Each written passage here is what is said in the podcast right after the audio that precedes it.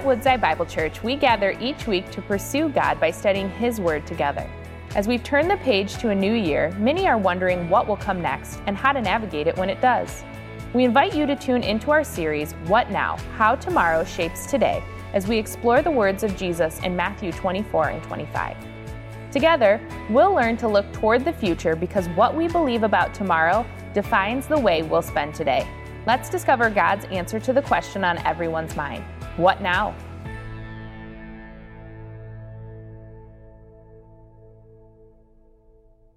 Well, good morning. This morning I'm going to take you on a journey. You guys ready? That's three of you. I hope those watching online are ready to go. Are you guys ready for the journey? What we're going to do is we're going to experience the rise and fall of nations. We're going to cover a period of time that we'll see infamous rulers and dictators rise to power. We're going to cover a period of a number of centuries. So let's buckle in. Here we go. We begin in the first century. That's when the gospel of Christ is spreading throughout the Roman Empire. But there is this man named Nero, and the fact of the matter is, he strongly opposes Christians. When I say strongly oppose, here's what he did he would have Christians taken to the arena and torn apart by dogs, Christians burned at the stake. Then, in the middle of the second century, fast forward a little bit, you come across uh, a man named Marcus Aurelius. He comes to power, and he viewed Christians as rather superstitious. And in fact, they were so superstitious that they, that we, that the people of God were those who actually were the cause of natural disasters. And you'd say, well, what? How is that possible?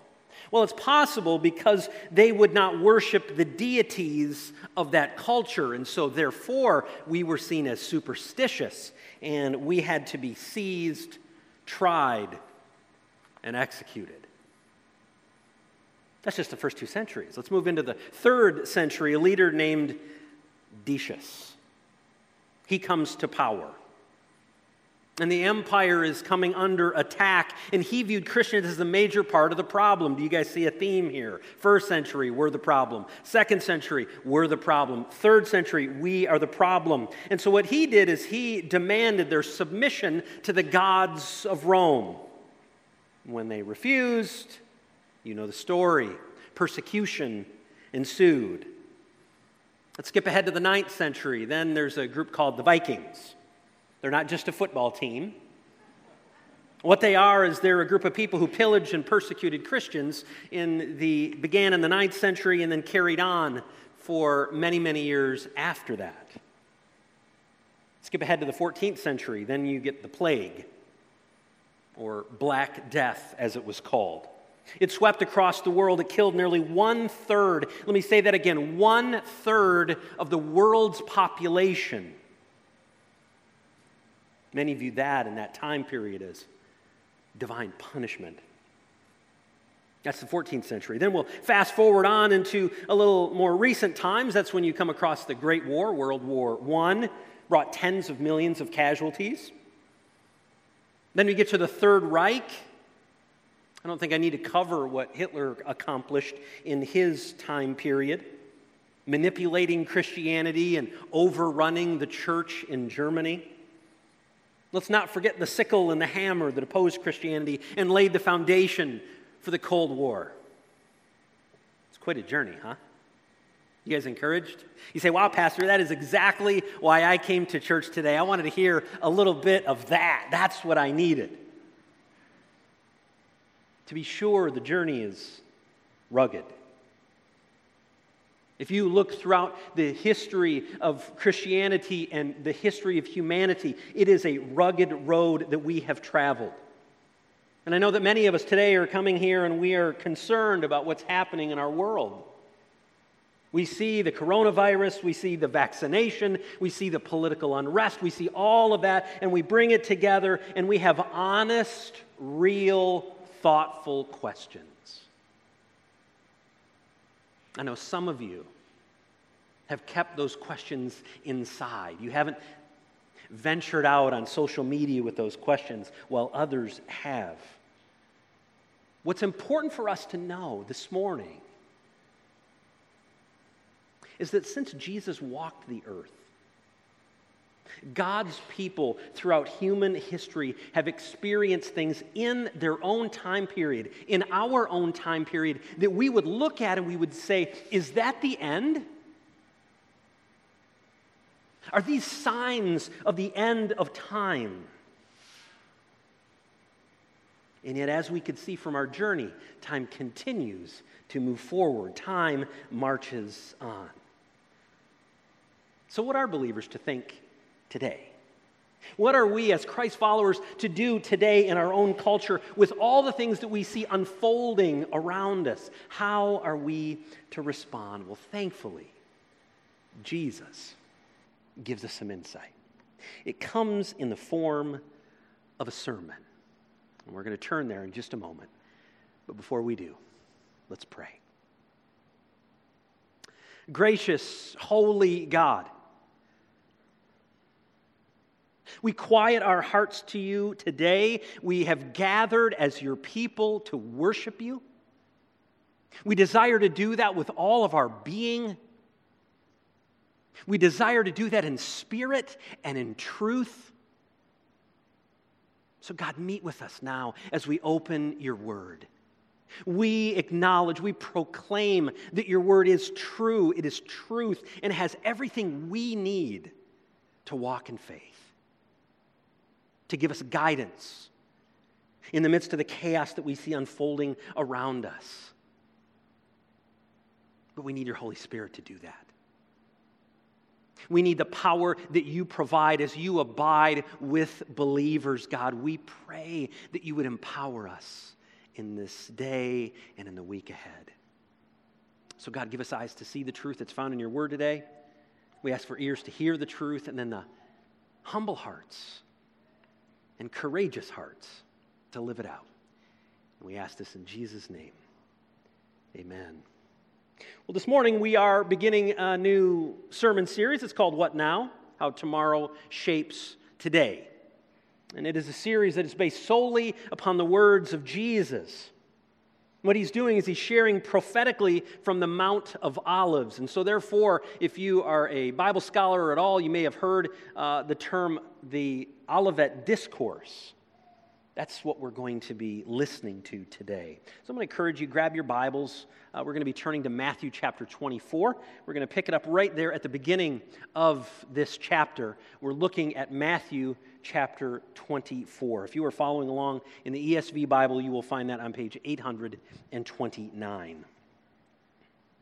Here's what Matthew writes Jesus left the temple, and he was going away when his disciples came to point out to him the buildings of the temple. But he answered them, You see all of these, do you not? Truly, I say to you, there will not be left here one stone upon another that will not be thrown down.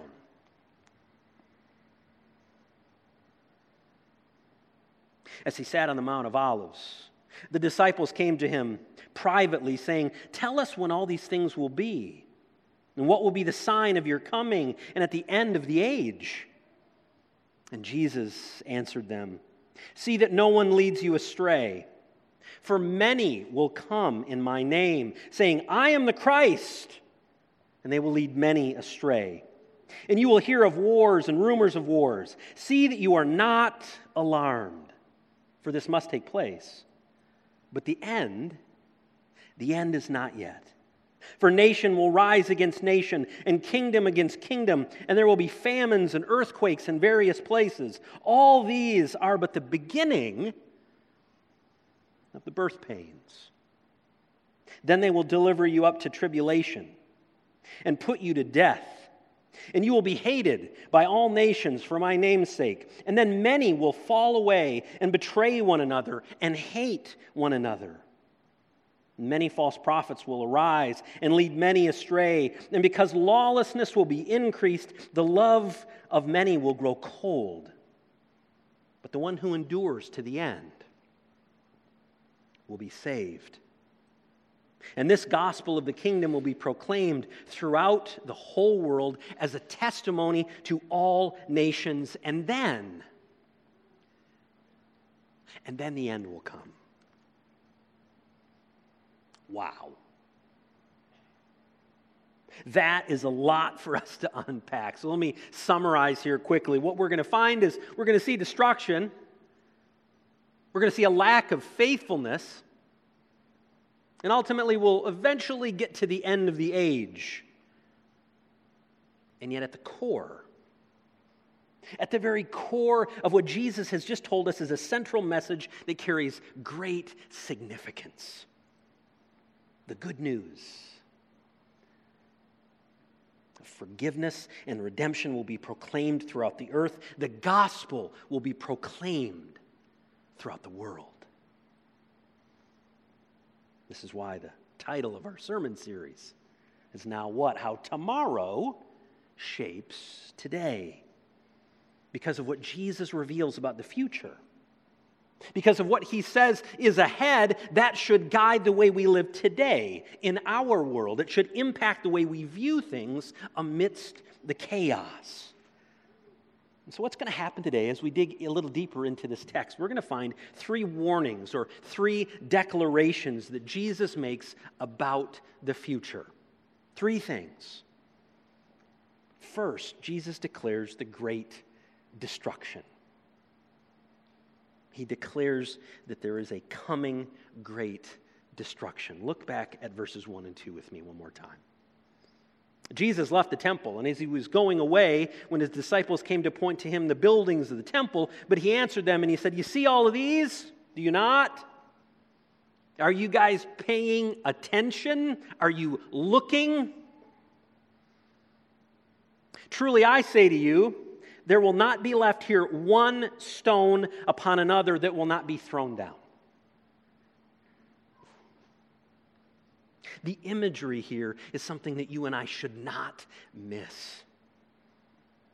You see, at the end of Matthew 23, we read that Jesus is, Jesus is physically walking away from the temple. He is leaving the temple, that area. He's walking into the foothills the Mount of Olives. And it is at this moment he offers this prophetic warning of a coming destruction. He declares the end of the relevance of the temple. He declares it boldly. But there's humans involved, and so the disciples, they wouldn't necessarily understand what he was meeting immediately. Probably not unlike you or I, if we were journeying with Jesus, we, in that moment, we probably wouldn't understand what he was meaning immediately either. But the key word there is immediately. You see, the disciples in this time period were pretty struck by the beauty and the grandeur of what was the temple. In another gospel, we read these words Look, teacher, what wonderful stones and what wonderful buildings. They loved it. And yet, Jesus is true to form. He makes this bold statement, this bold proclamation. He prophesies the complete and utter destruction of the temple. In church, that's an event that would be fulfilled in 70 AD. When Jerusalem would fall at the hands of the Roman Empire and the temple would be burned. Now, for some of us, we might think, wow, that must have been a significant blow to the people of faith. If you were in faith, that had to be a crushing blow.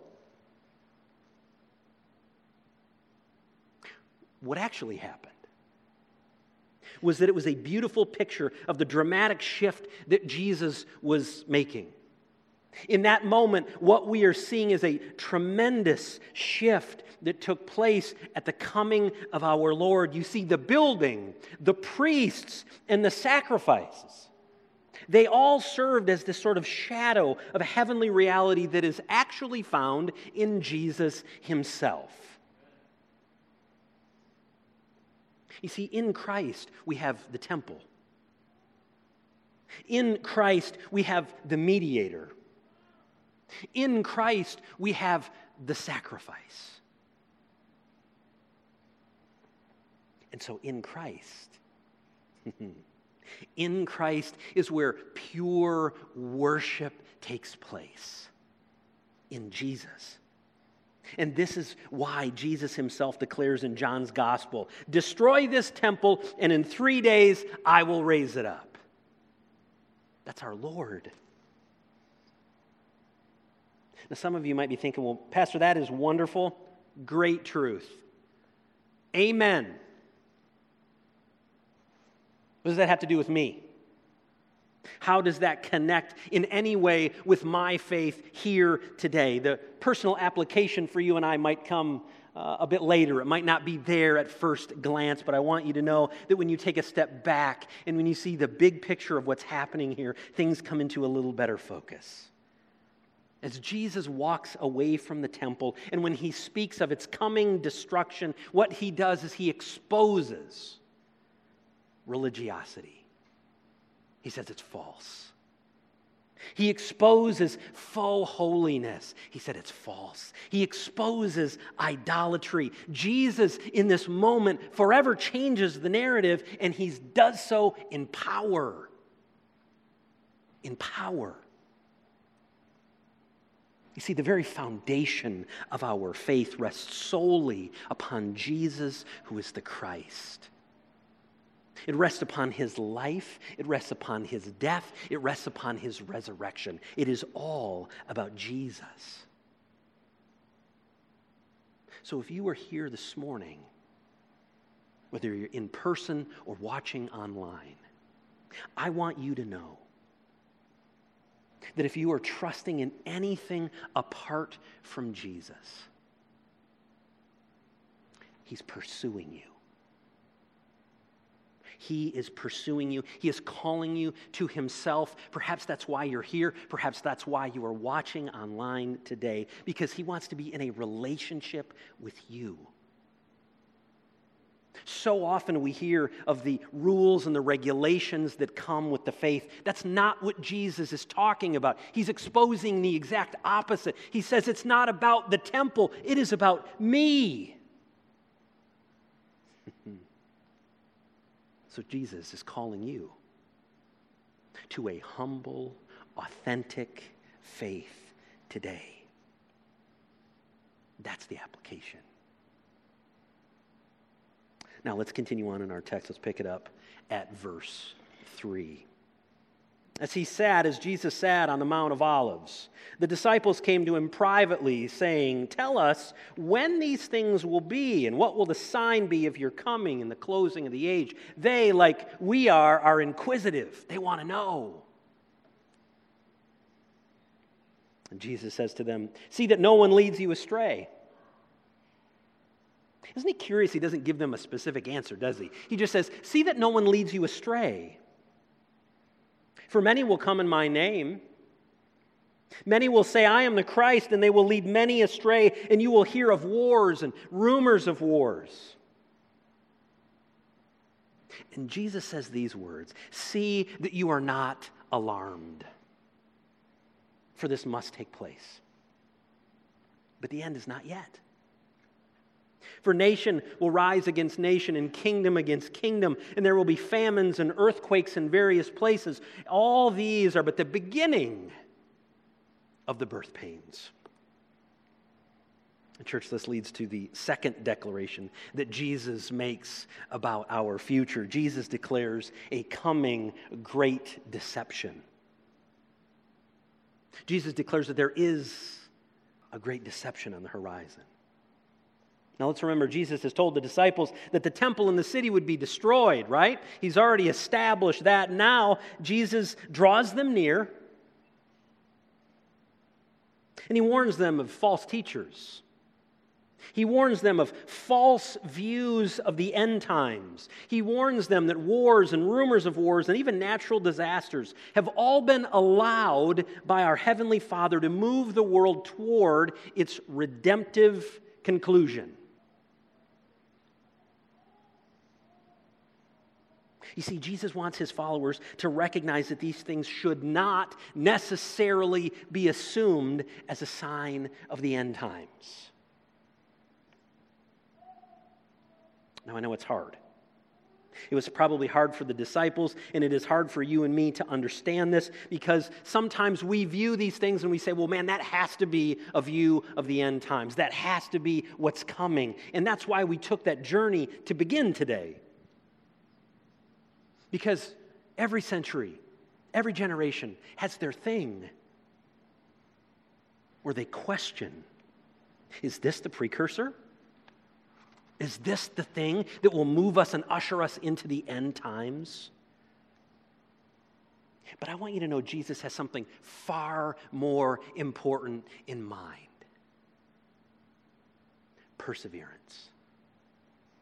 Perseverance.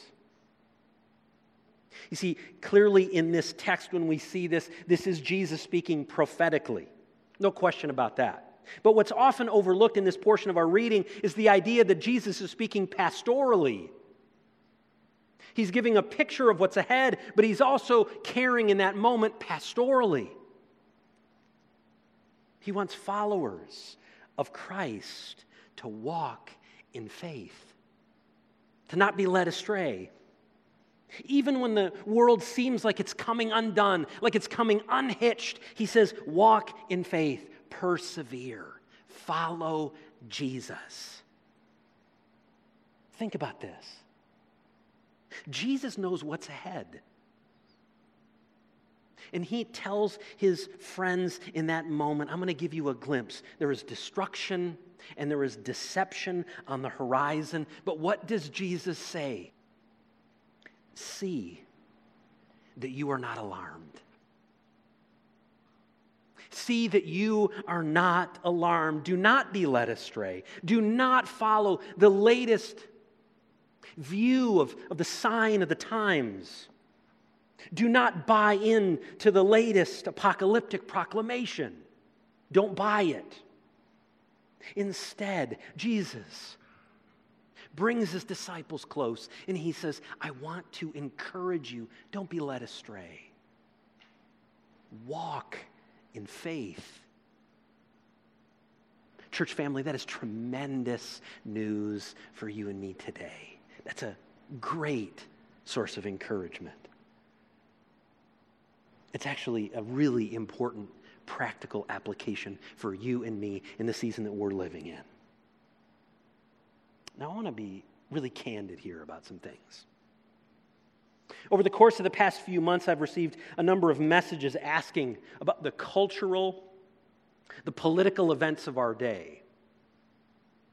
Why, why, isn't Woodside speaking directly into those things? Why am I, as your pastor, not speaking directly into those things? And I know that sometimes my response to you of those questions has not necessarily been satisfying.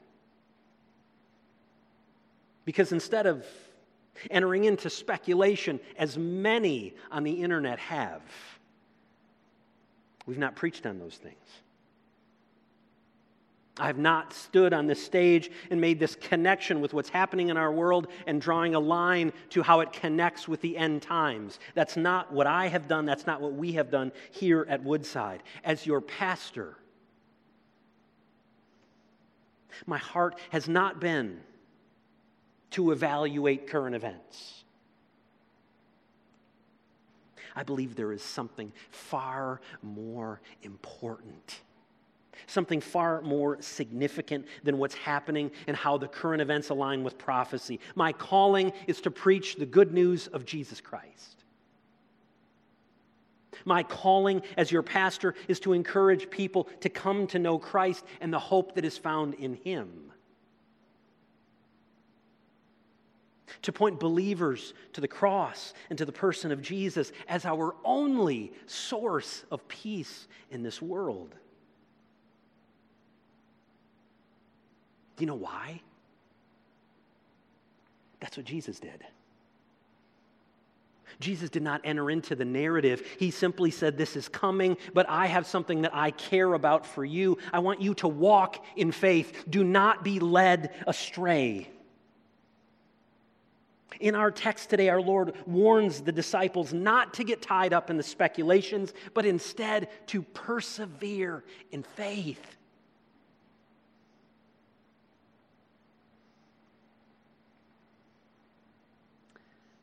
Now, let's look at the final portion of our text.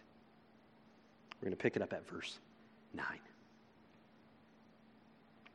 It says, Then they will deliver you up to tribulation and put you to death. And you will be hated by all nations for my name's sake. And then many will fall away and betray one another and hate one another, and many false prophets will arise and lead many astray. Because lawlessness will be increased, the love of many will grow cold. We're going to stop right there. It's quite a list, isn't it? I mean, again, I'll say, uh, Pastor, I thought I was coming to church to be encouraged today. I'm reading this text, and there's not a lot of positive in that text. There's tribulation, awesome. There's hatred from all nations towards the people of Jesus, fantastic. All right? People are going to betray one another, they're going to hate one another, awesome. And then we're going to hear some false prophets and a whole bunch of lawlessness. cool. Sign us up, right? It's pretty intense. You see, Jesus wants the disciples and all who read this to know that what lies ahead is not for the faint of heart. But then, in the midst of that, Jesus steps into it and he makes a great and significant declaration. Listen to the words of verses 13 and 14. But the one who endures to the end will be saved. and this gospel of the kingdom will be proclaimed throughout the whole world as a testimony to all nations. And then, then the end will come. You see, this whole portion of our text closes with a word of encouragement. Actually, two significant areas of encouragement, and that's what we're going to close with today. First is the great news that men, women, children who endure, those who persevere in faith, will be redeemed. Will be redeemed. Now, I know this is, is the, like a great cliche, but it's true. The Christian faith is not a sprint, it's a marathon. It is a marathon. And certain miles we clip along at a much better pace, and other miles are a struggle. But it is a marathon, and we're called to endure. Now, I want to be very clear about something. Jesus is not saying that salvation comes by our endurance. Salvation is by grace through faith. Salvation is by grace through faith, but what Jesus is declaring to us is that faith endures. Faith perseveres. And perseverance, that's the mark of the redeemed. And the second encouragement is somewhat similar, but it is on a much more grand and significant scale and this gospel of the kingdom will be proclaimed throughout the world. This means that the troubles that Jesus has told us about, the issues that will be endured by the disciples, the persecution that will come for believers in the near future and in the long term future, none of these things will hinder the advancement of the gospel. None of them. So, believer, be encouraged today. Because Jesus tells us that the troubles that we see in our world today, when we look around us, and let's be honest, they are many, but they will not hinder the advancement of the gospel of Jesus Christ in our world.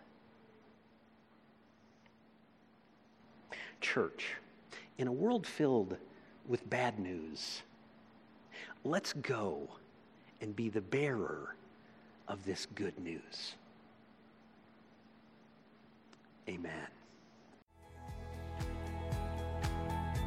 Thank you for joining us as we study God's Word together. We would love to hear how God is moving in your heart and get you connected into the Woodside Bible Church family. Head to woodsidebible.org/connect to introduce yourself to us today.